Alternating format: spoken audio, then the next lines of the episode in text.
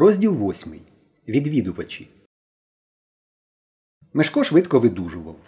Частину бинтів уже зняли, і лише на голові ще біліла пов'язка. Він ненадовго вставав, сидів на ліжку. І нарешті до нього пустили друга приятеля Генку.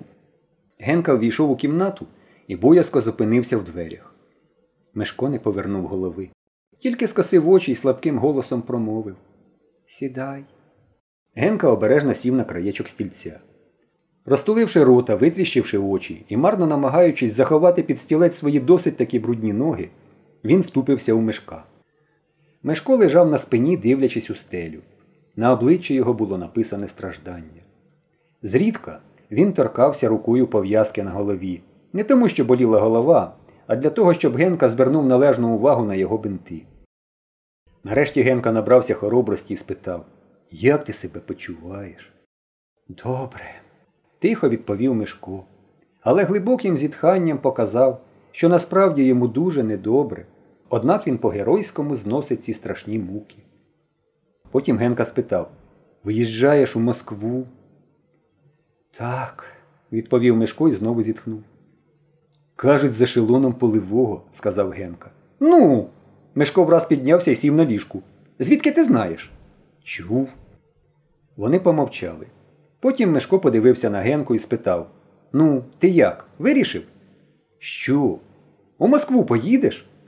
Генка сердито хитнув головою. «Чого ти питаєш? Адже ж знаєш, що батько не пускає». «Але ж твоя тітка Агрипіна Тихонівна скільки разів тебе кликала. Ось і зараз з мамою листа передала. Поїхали, будеш з нами в одному будинку жити». «Кажу ж тобі, що батько не пускає». Генка зітхнув. «І тьотя Нюра також». «Тьотя Нюра тобі не рідна». «Вона хороша», – хитнув головою Генка. «Агрипіна Тихонівна ще краща». «Як же я поїду?» «Дуже просто. В ящику під вагоном. Ти туди заховаєшся, а коли од'їдемо від Ревська, вийдеш і поїдеш з нами». «А якщо батько поведе поїзд?» «Вилізеш у Бахмачі, коли паровоз змінять». «А що я в Москві робитиму?» «Що захочеш. Хочеш – учися. Хочеш – поступай на завод працювати токарем». «Як це токарем? Я ж не вмію». «Токарем не вмієш. Дурниці, навчишся. Ти подумай, я тобі всерйоз кажу».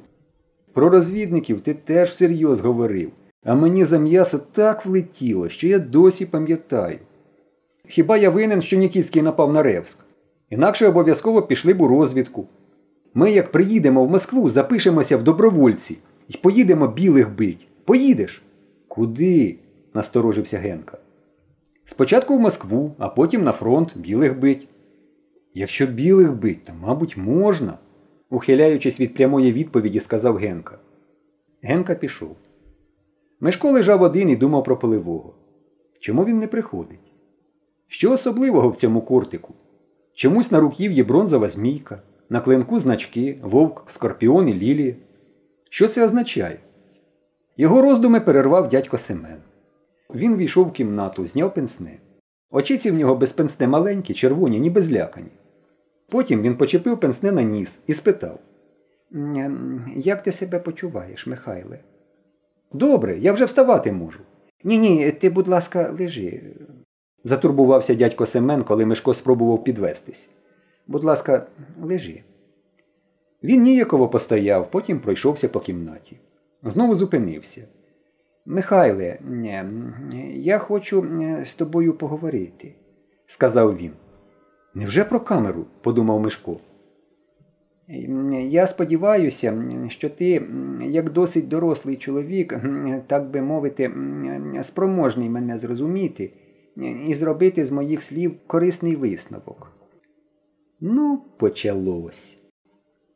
«Так ось», – продовжував дядько Семен, «останній випадок, що мав для тебе такі сумні наслідки, я розглядаю не як вихватку, а як передчасний вступ у політичну боротьбу».